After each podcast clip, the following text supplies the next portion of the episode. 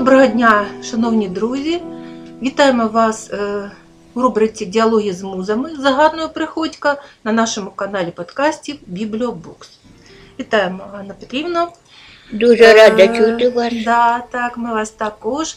І е, я хочу вас питати: сьогодні наша зустріч буде присвячена Творчості видатного українського поета Євгена Малонюка. Мгм. Будь ласка, а чому саме Маланюку? Ми знаємо, що у січні він народився, а 16 лютого він помер. Е, І 125 років 125 років від дня його народження. народження. Ми знаємо, що він був одним із представників української діаспори. Це добре відомий факт. Але е, наскільки я прочитала з літератури, що він був е, ну такою е, дещо особливою постаттю у сфері української діаспори, Так, тому що він вважався не зовсім своїм для діаспори, а тим більше він вважа- вважався зовсім чужий для радянської ну, влади. влади, е, культурного середовища. Ну, давайте трошки на цьому зупинимось. Будь ласка. Я думаю, що спочатку треба сказати про те, що взагалі постать Євгена Малонюка, вона ну, дійсно дуже неоднозначна, і ставлення до нього мінялося із плином часу. Тому що не можна сказати, да, він народився е, в, в степовій Еладі, як він сам писав, в, Херсонській да, в області. Херсонській області. Місто Новоархангельськ. Ну, Я в не знаю, як воно Архангельську, так. Так, він е, закінчив там е, реальне училище. Сам про себе ж він писав внук кремезного е, чумака, е, січовика блідий праправнук. Тобто в нього дійсно корені, родовід, можливо, дійсно сягають ще до Запорізької січі.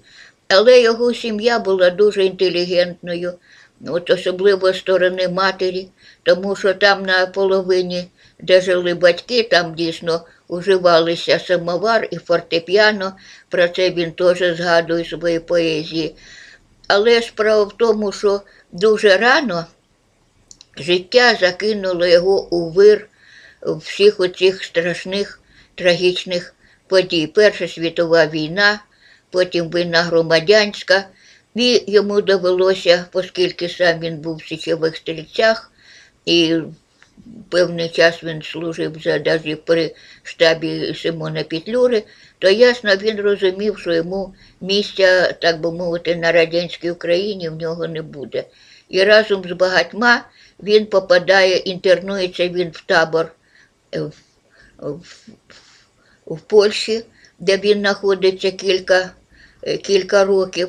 Але незважаючи на дуже тяжкі умови е, існування там, все ж таки треба сказати, що там дуже ж багато було, можна такої еліти і січових стрільців і інших. Тобто люди з дуже інтелігентним е, таким інтелектом, з дуже високим. І там у таборі, незважаючи на голод, на злидні, на холод, в бараках все-таки існувала, існував такий журнал літературний Веселка, де вже перші поезії свої там пише Маланюк. А потім через кілька років йому вдається разом також з багатьма іммігрантами попасти до Чехословаччини.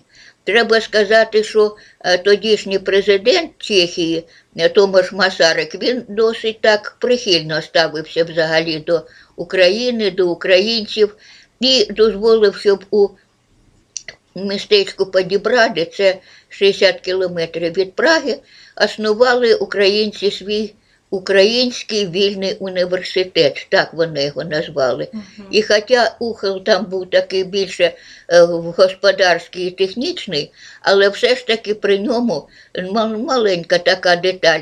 е, Працює хореографом Василь Авраменко, теж може із емігрантів. От він там створює прекрасний ансамбль танцювальний, який потім також об'їздив півпланети.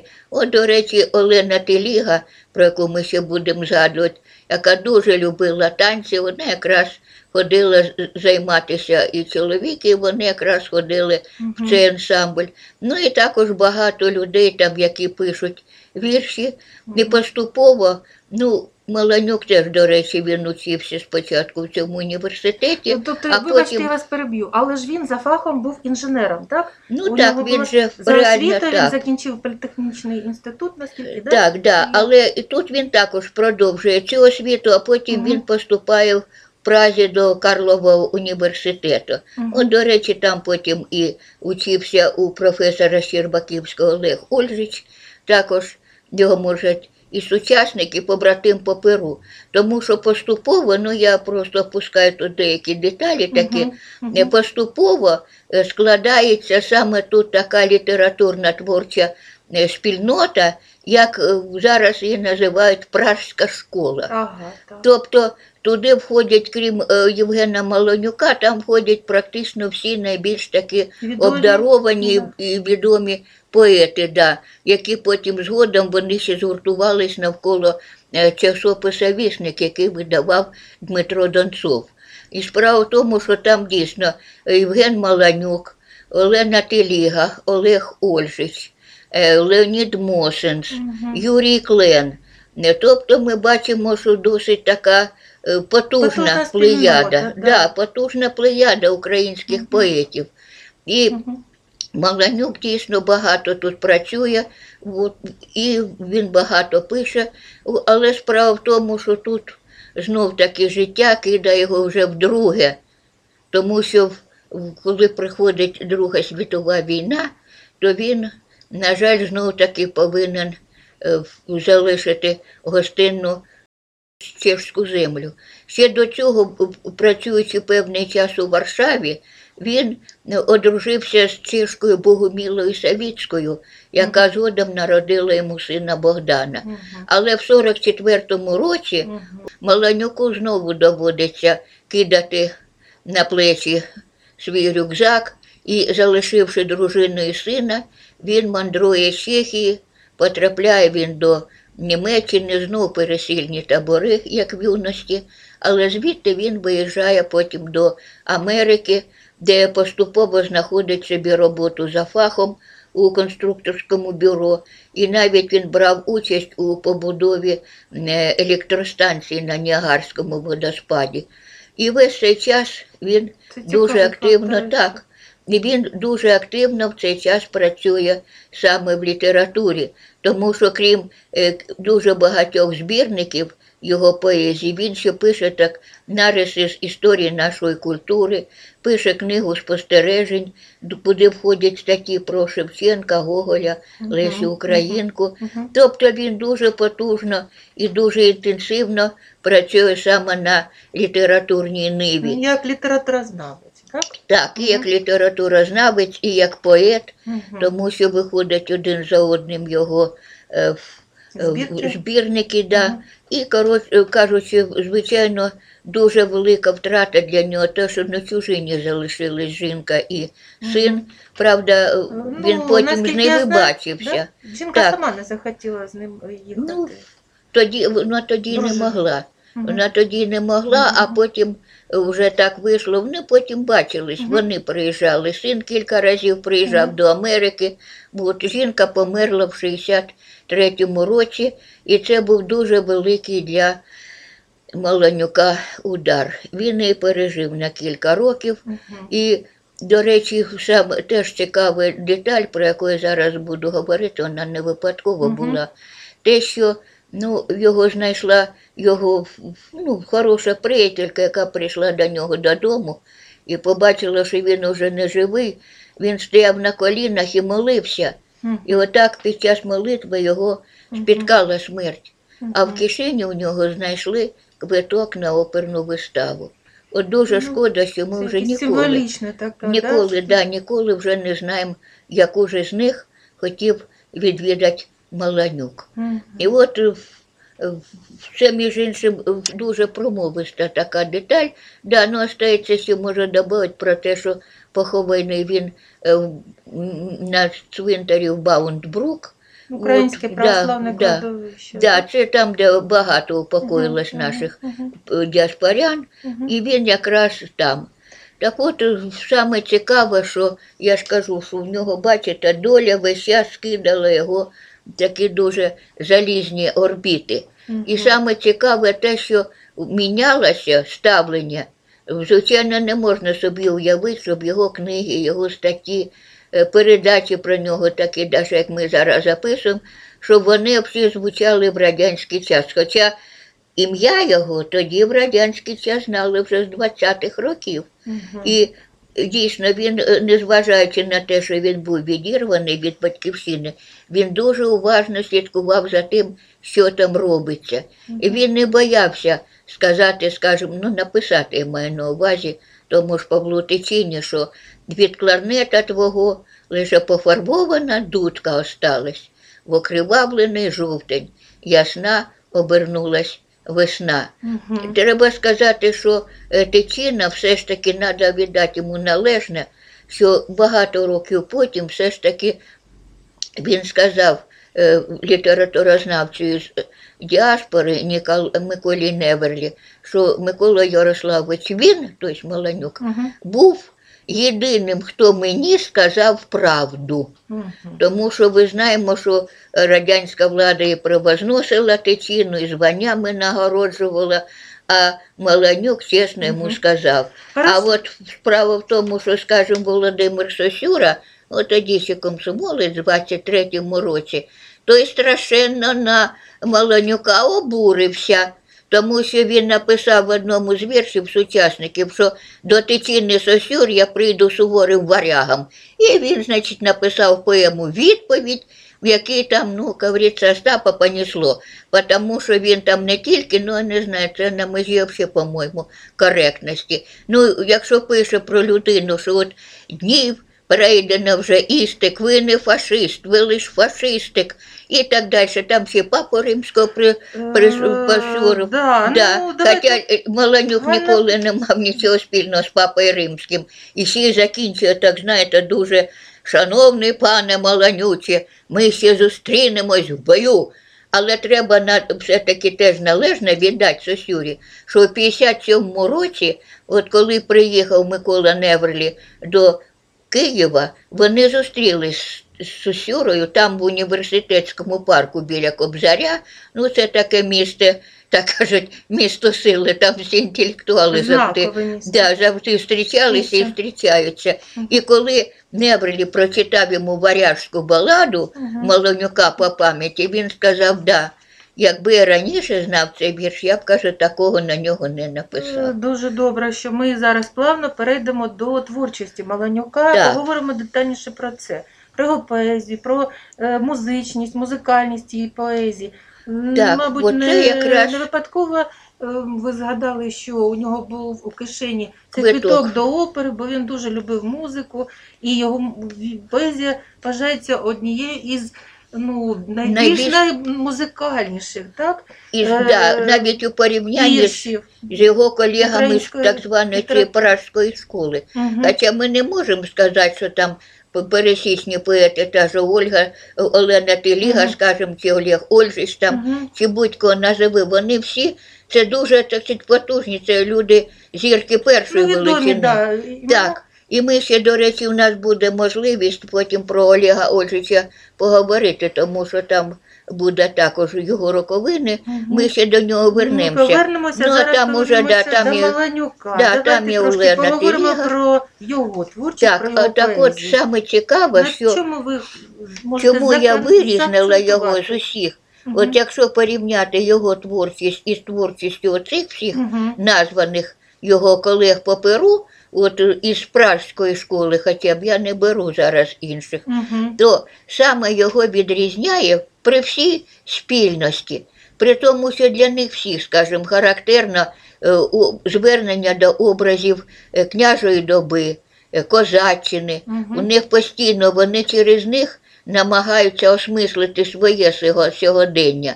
Але в жодного з них, при всій моїй Мгм. повазі до всіх їх названих, я дуже люблю їх всіх творчість, але в Малонюка є одна характерна особливість, якої у них немає. Це те, що в нього світ звучить. Він світ сприймає через музику. І в нього дійсно ми бачимо, коли, наприклад, у нього е, в віршах такі рядки, там, скажімо, е, ім'ям е, музикою небесних зір ім'я ракована Марія, в орбітах космоса сонати, або, наприклад, звучить все ж музика зор під скіптром диригента Бога і заглуша сліпий простор, немов анафему епохи. От, будь ласка, теж звучить небе...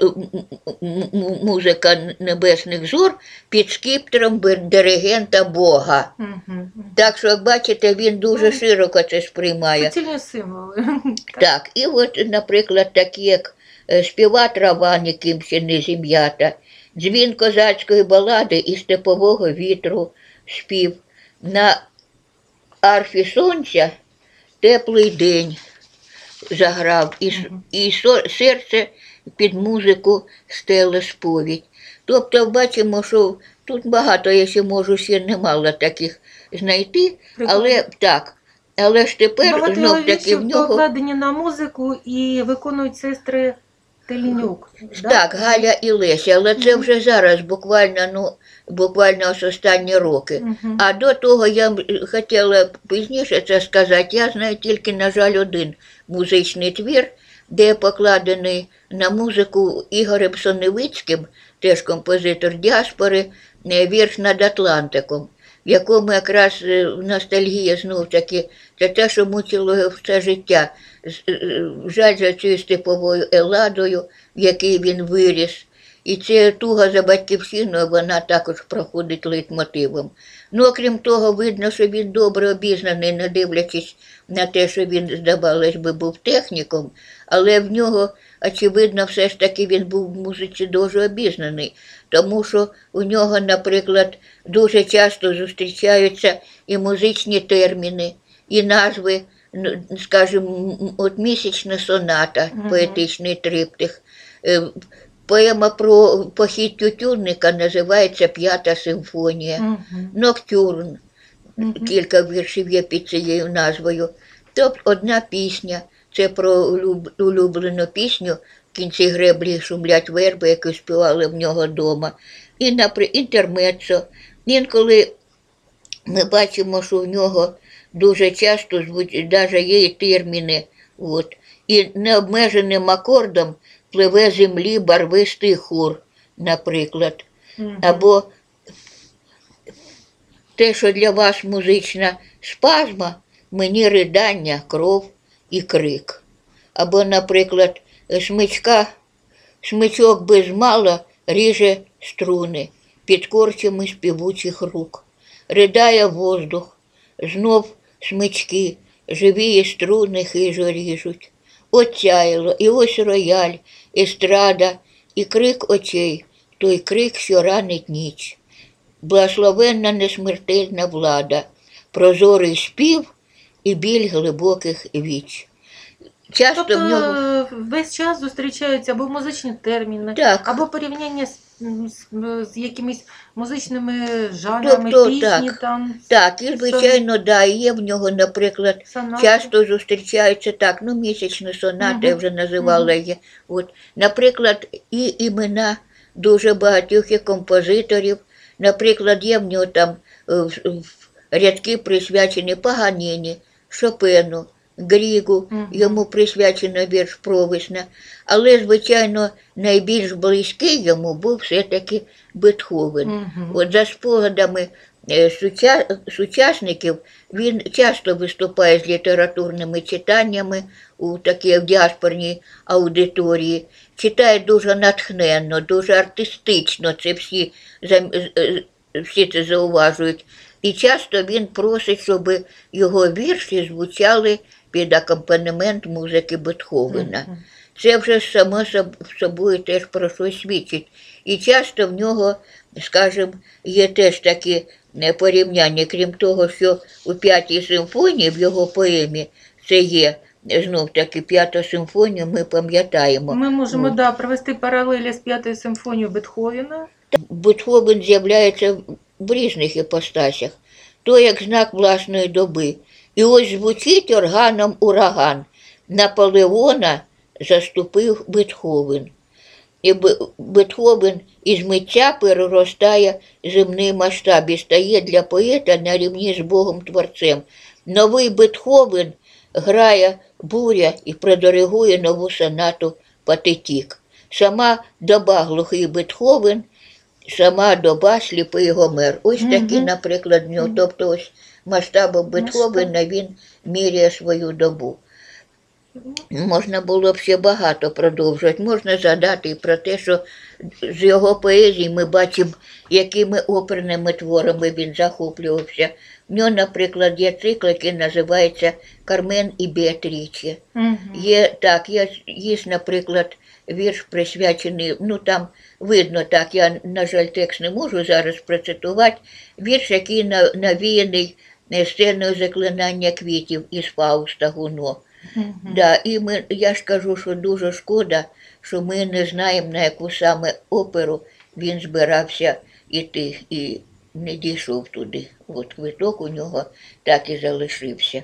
Ну, все це говорить про те, що дійсно, скажімо, навіть його жіночий образ, якщо ми звикли, що для нас що ідеал української жінки це, це там або дівчина там красива в віночку, там все. От або там е, мати там з дитиною на руках такі сентиментальні трошечки, романтичні. Оце ж проти цієї романтики 19 століття якраз всі пражани, поети, вони дуже виступали. Я ж кажу, вони шукали собі ідеал ось у е, козацькій добі в княжій, а там уже ж княжа доба, так там десь і варяжство, тому що варяги ж ми знаємо служили ж при дворі київських князів. І Ну, можливо, вони хотіли повернутися до витоків, до Так, джерел. і вони хотіли від- саме да, оцю героїку таку, Да. от, не сентиментальні романси з зітханням, а саме ось такі войовничі такі героїчні образи для них всіх, скажімо, характерні. Характерні вони і для Малонюка, але знов таки я ж кажу, що в нього це ще через музику. І в нього, наприклад, знов таки жіночі образи, я ж кажу, це не покритка Катерина, це не його, скажімо, да, оті всі сердечні Оксани. Це образ саме дівчини варяжського типу, дівчини з півночі. І от якраз там можна буде це знайти і подивитися. І вдвічі, скажімо, в нього повторюється в поезії образ Сольвик. Ну, ми знаємо про те, що, скажімо, е, Сольвиг ну, із драми Іпсена Пергюнт війшла в світову літературу образ вірності, образ світлої такої жіночості, благородного серця. І от там він пише про те, що ти як спів Сольвейги, як весна.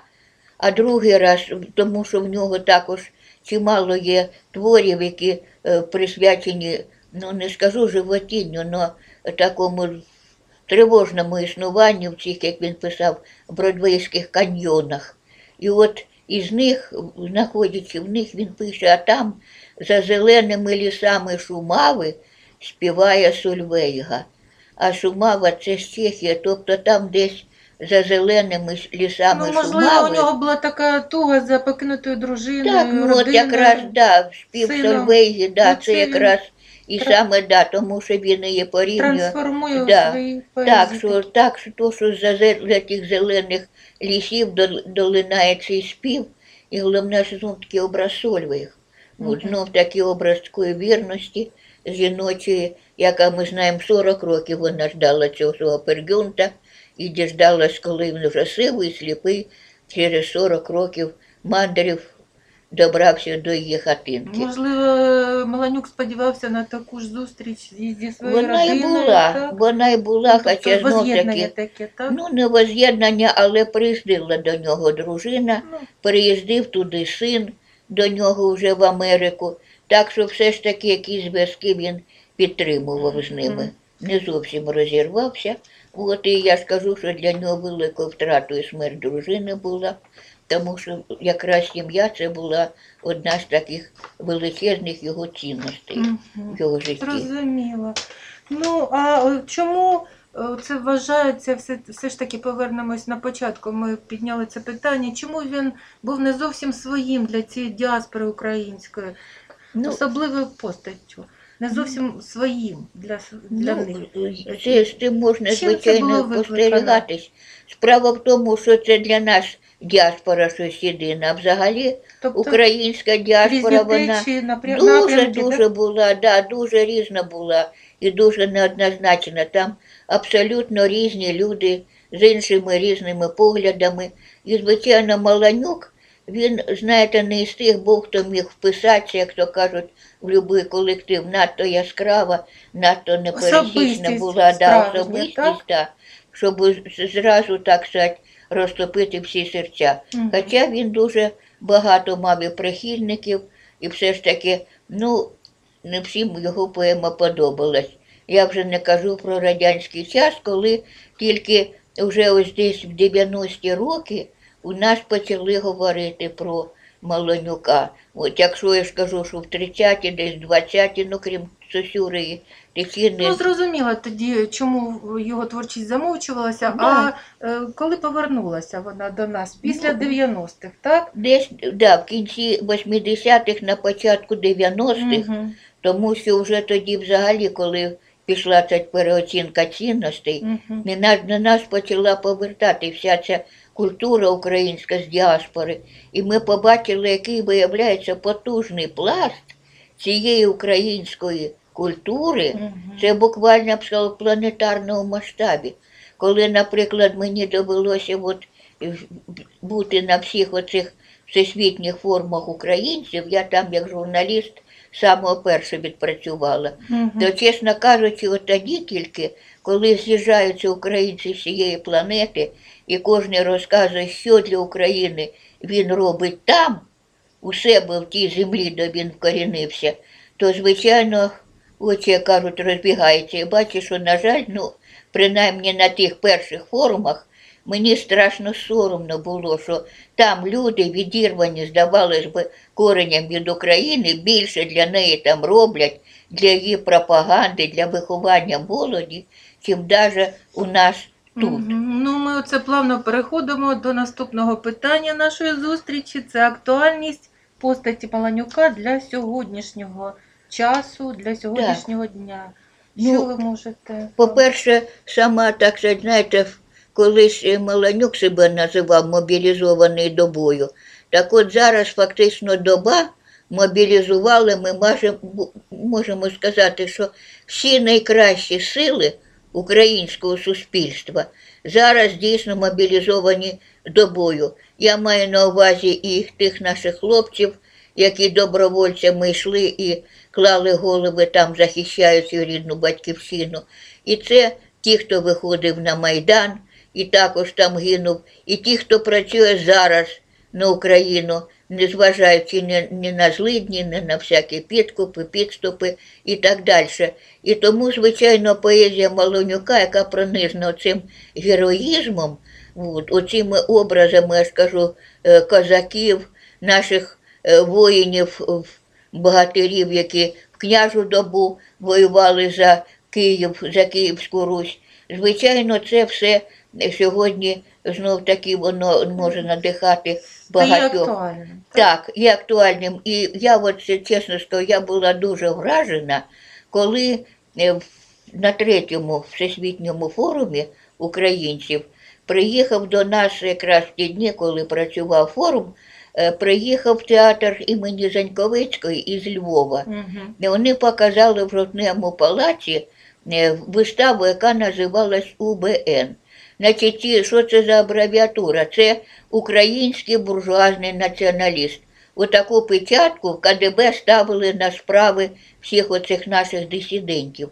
І ось одному з них, ну фактично там збірний образ, хоча прообразом кажуть, е, був Зиновій Красівський.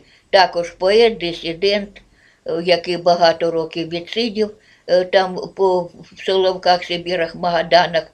І от весь, весь цей, всю виставу озвучував інструментальний ансамбль і дівчата ось Леся і е, Галя Тильнюк якраз співали саме на тексти Маланюка. Мгм. Вони співали знаєте, так брехтовські зонги, які вриваються, коментують дію, десь Мгм. ідуть паралельно з таким рядом до ігрових сцен. І от починали вони Е, Перший це вірш був зон, вірніше, на текст Маланюка Історіософічна, а от останній це був, коли вже ну, фактично там показано, як вже гине цей герой, ну, верніше, як гине, Ви Просто виходить.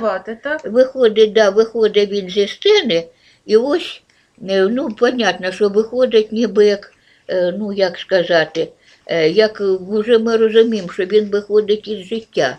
І ось якраз там звучало, коли звучали останні, я пам'ятаю, рядки, от, що коли він звертається там до України, а до речі, в нього дуже з Україною було, я б сказала так, дуже неоднозначно, тому що цей образ був дуже такий, він її називає іпокриткою Катериною і всякими такими, здавалось би, повією, але знов таки ми розуміємо, що це не від ненависті, а саме тому, що е, може дійсно від великої любові, тому що він не міг пережити те, що дійсно Україну розітлили цілі, цілі покоління, які були вже перекуплені, можна сказати.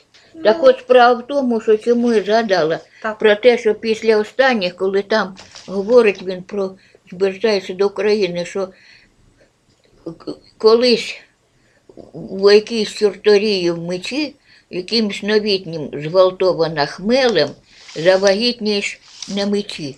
І отут, після цих слів, починалося колосальне таке оркестрове крещендо, і починали звучати літаври. Угу. Розумієте, розмірений такий стук літавр. І, по-перше, я е, оцінила знахідку режисера, тому що е, ну, коли такий ритм іде, то тут глядачі хочеш не хочеш, починають Ну, то Так, це, тобто це для вас, як для оваціями, муз- так. музиканта, як Так, ну я музикознавця, це, це я зрозуміла, але я була вражена, коли оті ж самі козацькі літаври, а ми ж знаємо, що в- і так і нас і скликали саме на козацьке коло, вдаряючи в ці тулумбаси, і потім е, в- в- раптом ці ж самі козацькі літаври через два роки е, зазвучали отам на інститутській. Ми пам'ятаємо, коли отам по бочках да, били оці ж козацькі літаври, коли починалась помаранчева революція. Тобто і режисер, і поет, розумієте, вони ніби глянули в це майбутнє, якого тоді ми ніхто ще не міг ну, знати. Кажуть, же, що ми, митцям властиве оце така Касандрівське Е, начало, да, тобто да. передчуття. передчуття, І ось якраз, да, якраз ось я, передбачення майбутнього, Так, можливо, на основі якихось так. інтуїтивних таких. абсолютно, так і у Лесі Українки таке було теж, яка на, далеко на десятиліття заглянула, особливо в своїх творах драматичних. І отак і в Маланюка, коли от читаєш багато його творів, бачиш, наскільки вони є сьогоднішні.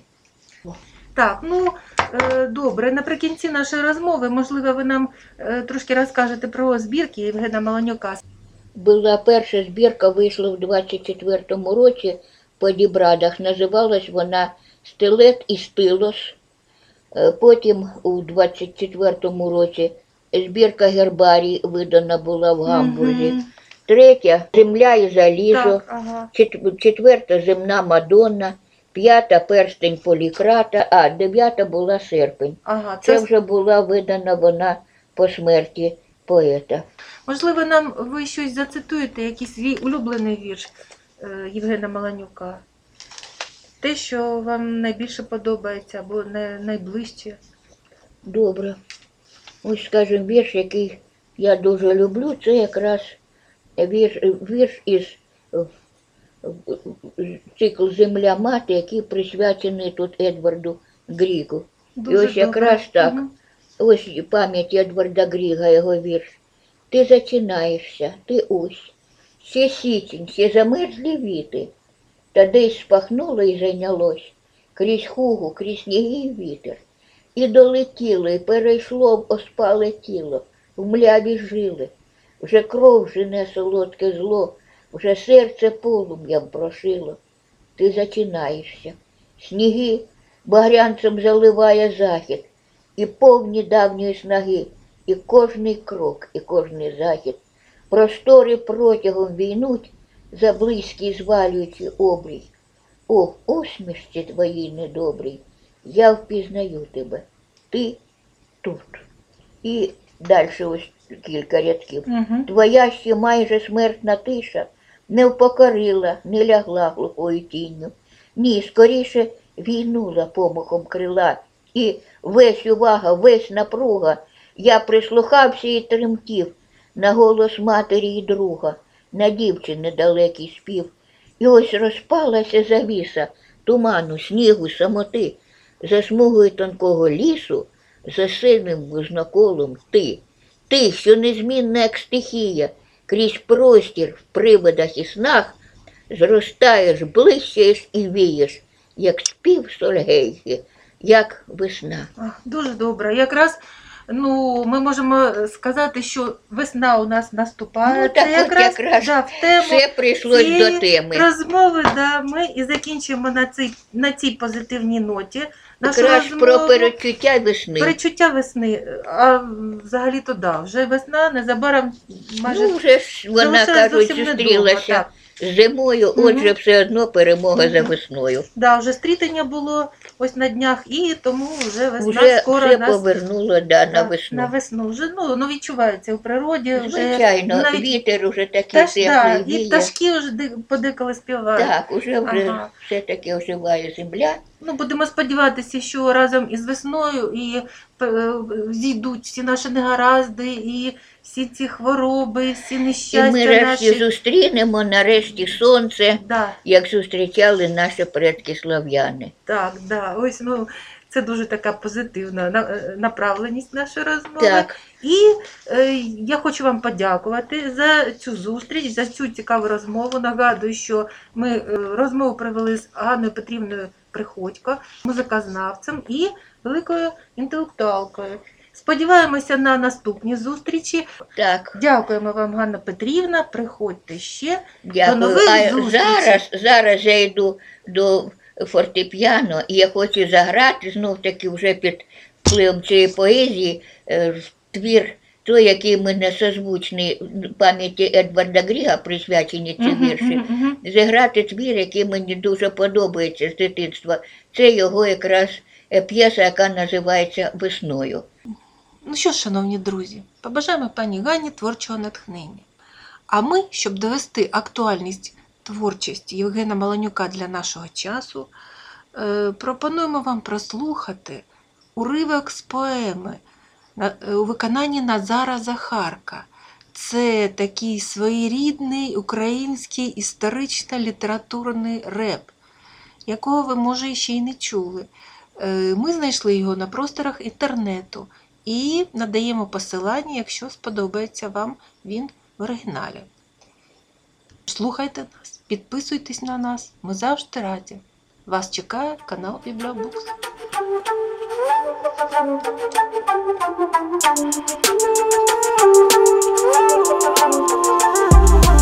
Знов кремезного чумака, чувака блідий праправну Я закохав в гучних віках, я волю полюбив І крізь папери, крізь перо, крізь дні буденні Богдано Прокоче запорозька кров міцних поплічників Богдана. Тихо таманів корінних, що під гармат революції. Умілий п'яний п'яний сміх, скривавлене обличчя муці. Шия залізна голова, із-під катівської сокири.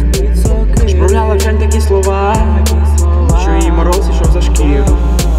Добрики вихор хлопака, тіля життя на зустріч степу Ще упевнена рука, зняла сивого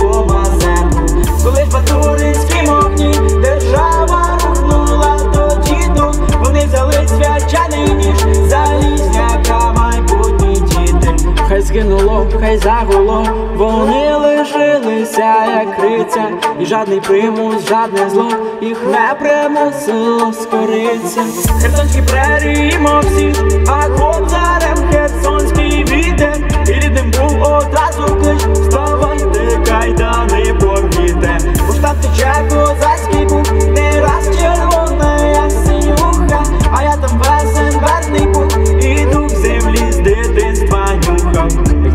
калічила Москва, не спокушав її розгон той, та враз підвівся запала, і серце кров'ю крикнув гонта. Даремно вороже раді, не паралітик і не лірник, народний ураган подій, бурне тобою ще не вірний. Ще засилатимеш, на жаль, до Києва, послів московських? І по паркету наших зад ступати.